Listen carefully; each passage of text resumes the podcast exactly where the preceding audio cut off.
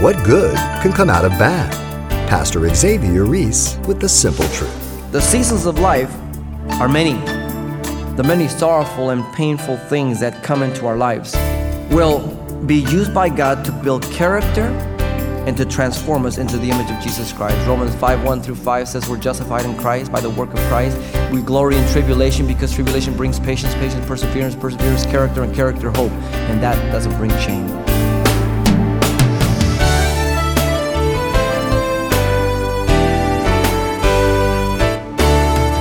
Welcome to Simple Truths, the daily half hour study of God's Word with Xavier Reese, Senior Pastor of Calvary Chapel of Pasadena, California.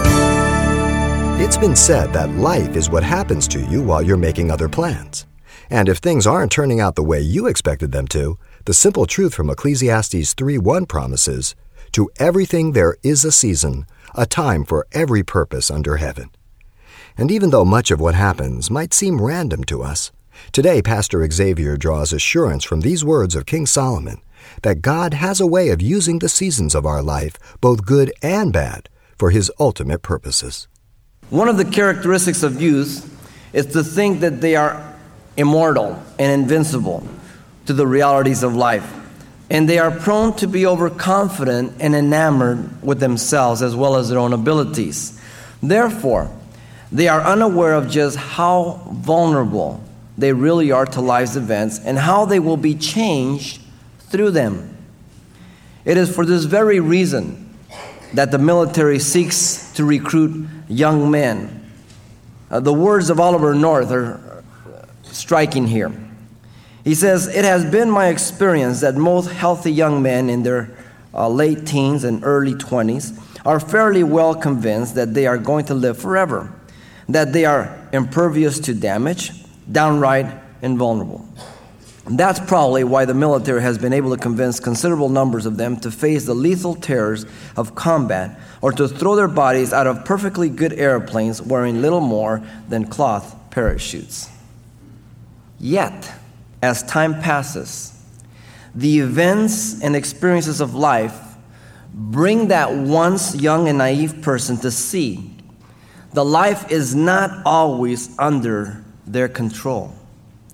But there are periods in their lives that are good and some that are bad. And these are seasons over which he or she has very little control except on how they will respond. The longer I live, the more I'm aware of how little control I have over everything around me there's really very few things we have complete control over. Solomon expresses some of the seasonal events of life that are unexplainable to the person who lives apart from God, yet they are not unknown to God. In verses 1 through 15. Let me read the passage and I'll give you the three points. To everything there is a season, a time for every purpose under heaven, a time to be born, a time to die, a time to plant, a time to pluck up what is planted, a time to kill and a time to heal, a time to break down and a time to build up, a time to weep and a time to laugh, a time to mourn and a time to dance, a time to cast away stones and a time to gather stones, a time to embrace, a time to refrain from embracing, a time to gain, a time to lose a time to keep and a time to throw away, a time to tear, a time to sew, a time to keep silent and a time to keep, a time to love and a time to hate, a time to war and a time of peace. What profit has the worker from that in which he labors? I have seen the God given tasks with which the sons of men are to be occupied. He has made everything beautiful in its time. Also, he has put eternity in their hearts, except that no one can find out the work that God does from beginning to end. I know that there is nothing better for them than to rejoice and to do good in their lives, and also that every man should eat and drink and enjoy the good of all his labor. It is the gift of God. I know that whatever God does, it shall be forever. Nothing can be added to it, and nothing taken from it. God does it, that men should fear before him.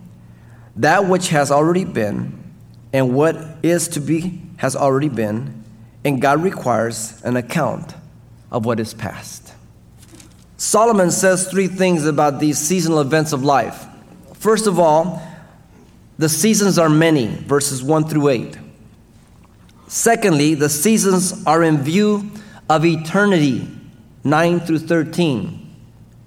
And then third, the seasons are required by God, verses 14 and 15. Let's begin with the seasons are many, verse 1 through 8. Notice first in verse 1, the overarching principle regarding the seasons of life is that to everything there is a season, a time for every purpose under heaven.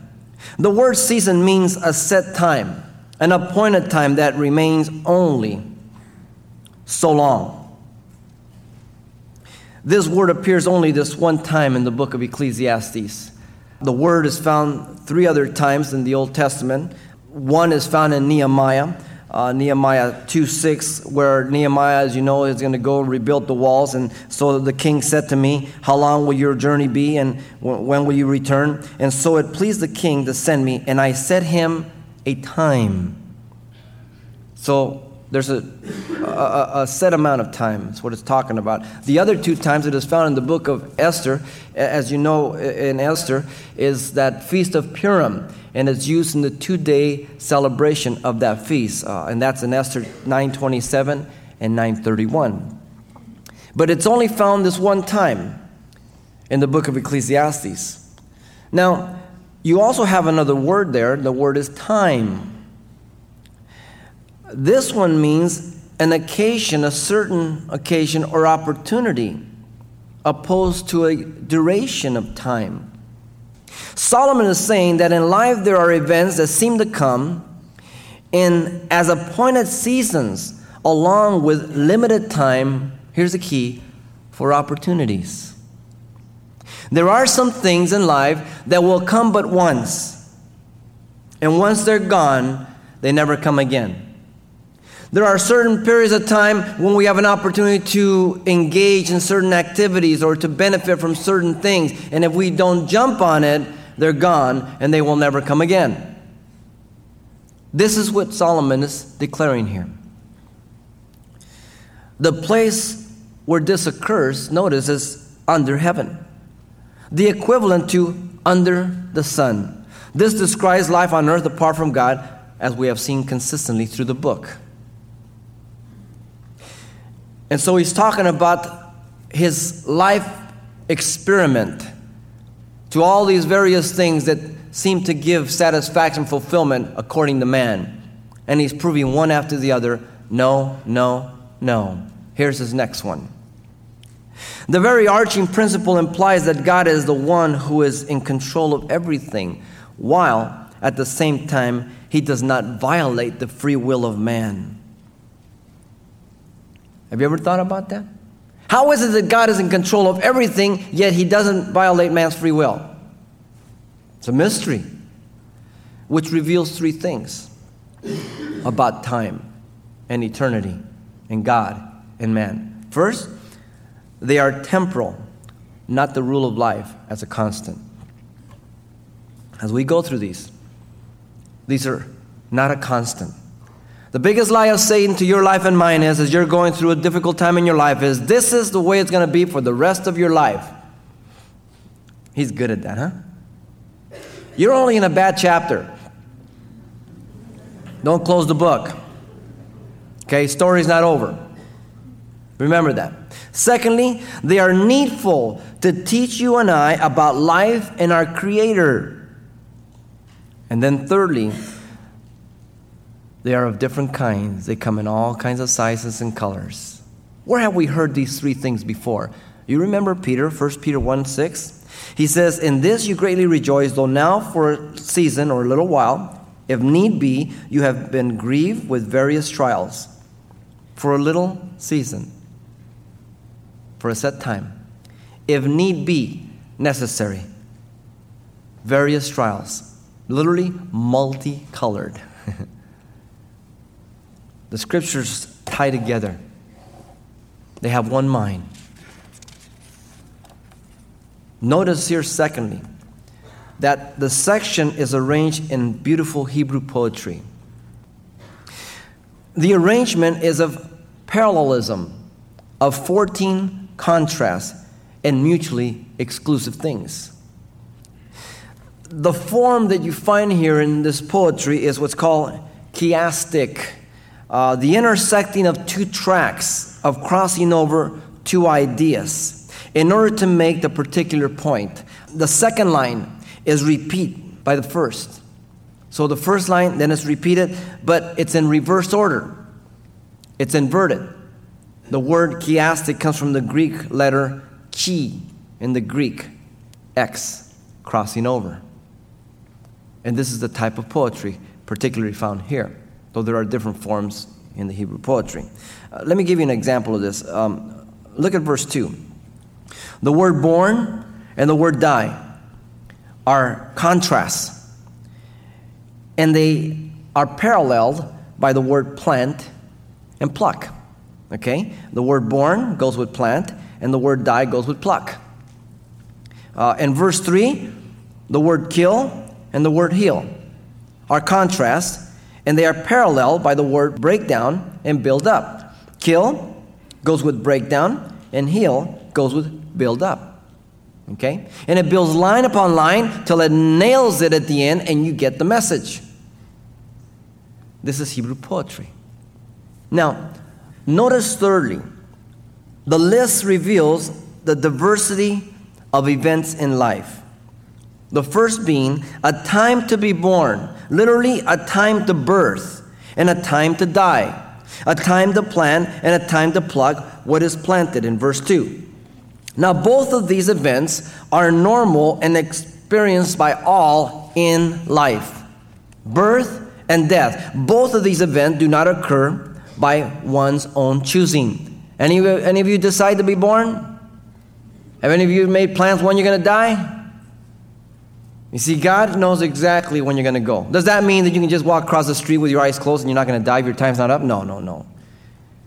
That means if you're walking with God and you're living for God, then you're going to die right on time. You're not living with God, you do something stupid, you probably go before your time.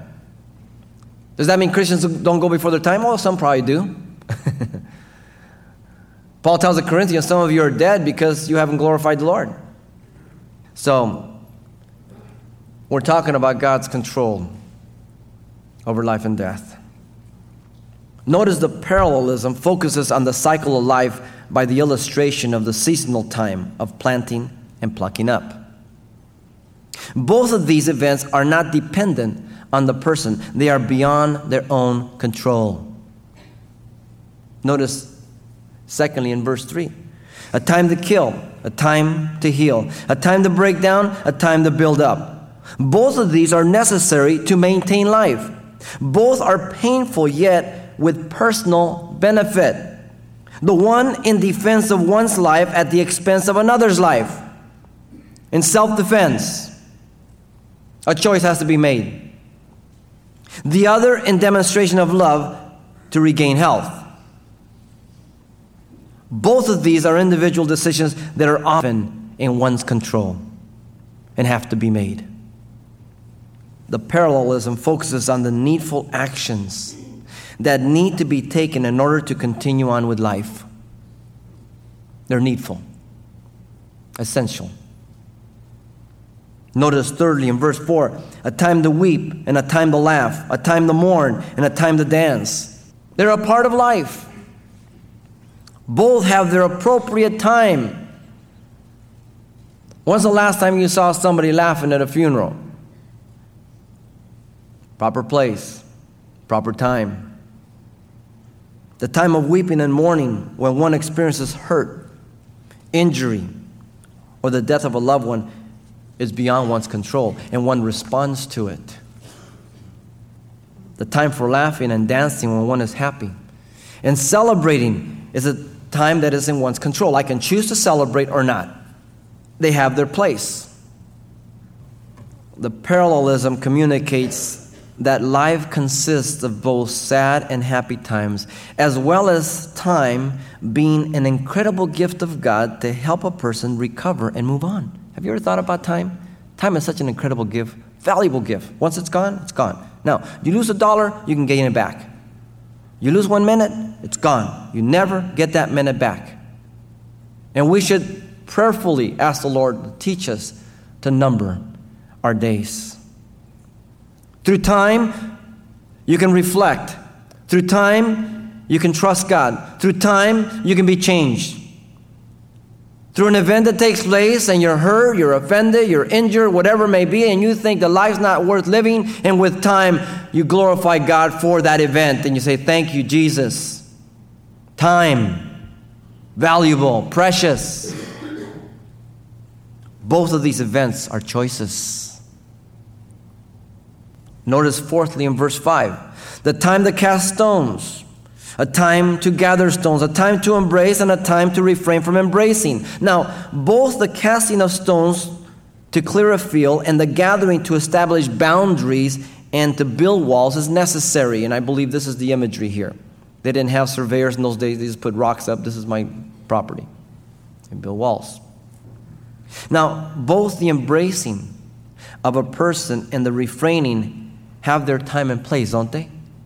Have you ever seen young couples in the street it's not time to be doing what they're doing, nor the place? This is kind of what it's saying. The parallelism focuses on the appropriate actions and personal responsibility in life. Both of these, man has control and is involved in the decision. So we have to make discrete decisions time, place, appropriateness. Notice, fifth, in verse 6 a time to gain, a time to lose, a time to keep, and a time to throw away. Verse 6. Both gaining and losing on whatever level affects all of mankind. It is part of life. Any of you win always in life so far? Any of you just make money all your life, never lost a penny? Both are a warning against greed. The parallelism focuses on discrete choices and contentment to pick and choose what is best through the choice of keeping some things and throwing other things away. Real practical example. You know, you go through your drawers and, well, no, I don't want to throw these. I've had these since I was 10. And, and then five years, you're gonna, uh, I'll keep them again. And your rat packs, you know, you just got all kinds of stuff. It's just wisdom. Some things you get rid of them. Both gaining and losing at times are under one's control, and at other times they are not. You remember the realty craze that was going on in the 70s and 80s? Boy, everybody was buying, and it's great. And we both, oh yeah, I made 40,000, but we had no control over that. It was just the time, right? But we boasted about it. Then all of a sudden, everybody bought high, boom, realty fell down. Now, I don't hear anybody boasting about their losses. they had no control over it, right? Notice, sixthly, in verse 7 a time to tear, a time to sew, a time to keep silent and a time to speak. Both the tearing and sewing have to do with grief, disgrace, and dishonor, and the stability through time. The high priest tore his clothes when Jesus declared he was the Son of God. Now, God says, don't tear your clothes, tear your hearts. It can become a very religious, self righteous outward expression. Oh, my spiritual. God says, don't tear your clothes, tear your heart. Both the choices to tear and to sew are necessary in life. The parallelism focuses on the wisdom of knowing the time to move on with life and not living in the past. There's a time to be silent, there's a time to speak. Very practical. The choice of sewing keeps us from living torn lives. Very important. It's choice. Today's church is into psychology. They say, well, you're a victim. There are no victims. you choose to remain a victim by living in the past. Jesus buried your past. I'm just dumb enough to believe that when you're a new creature, all things are passed away and everything becomes new. God is more than sufficient through time to take care of those things. He does it.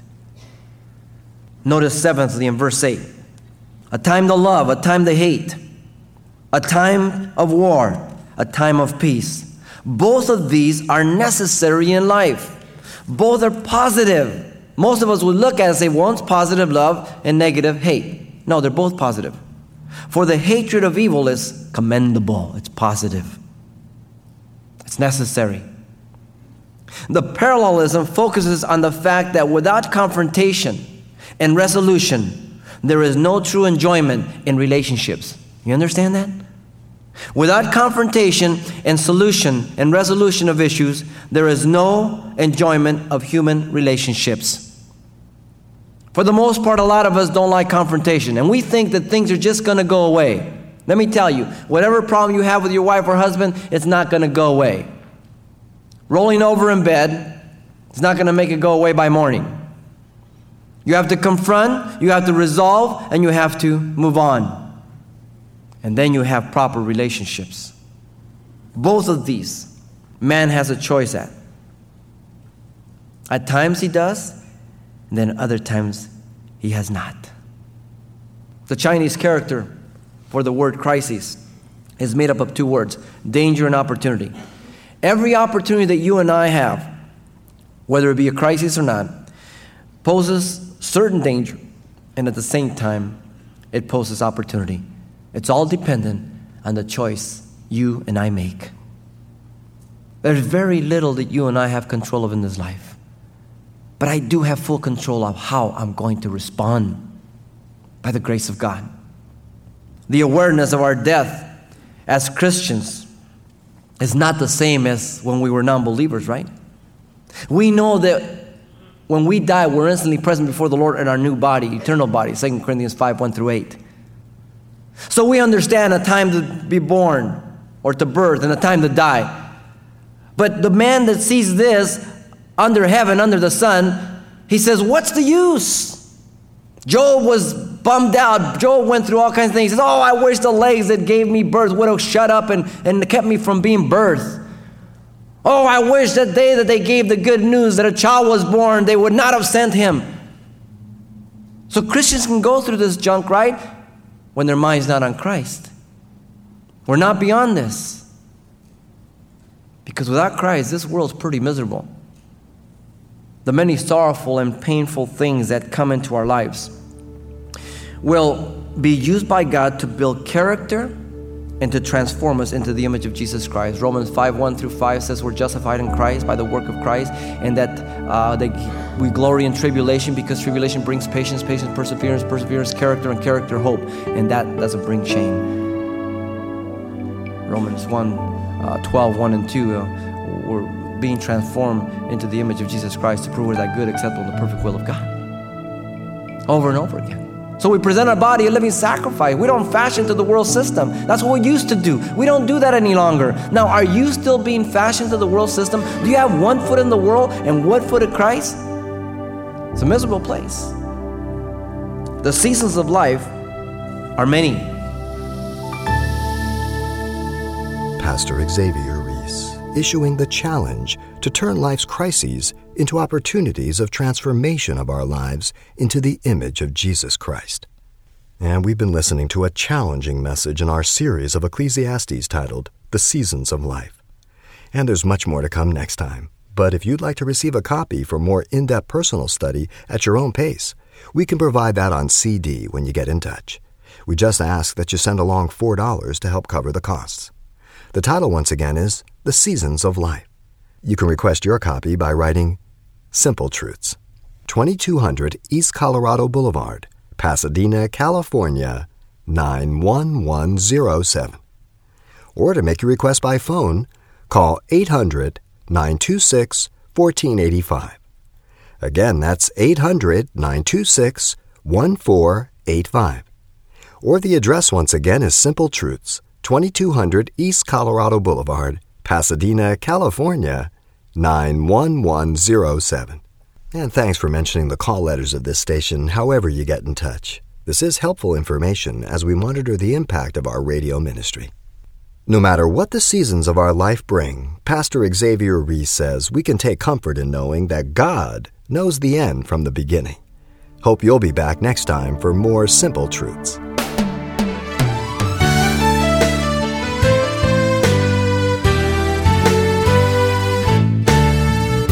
Simple Truths with Pastor Xavier Reese, a daily half hour broadcast, is a radio ministry of Calvary Chapel of Pasadena, California. www.calvarychapelpasadena.com.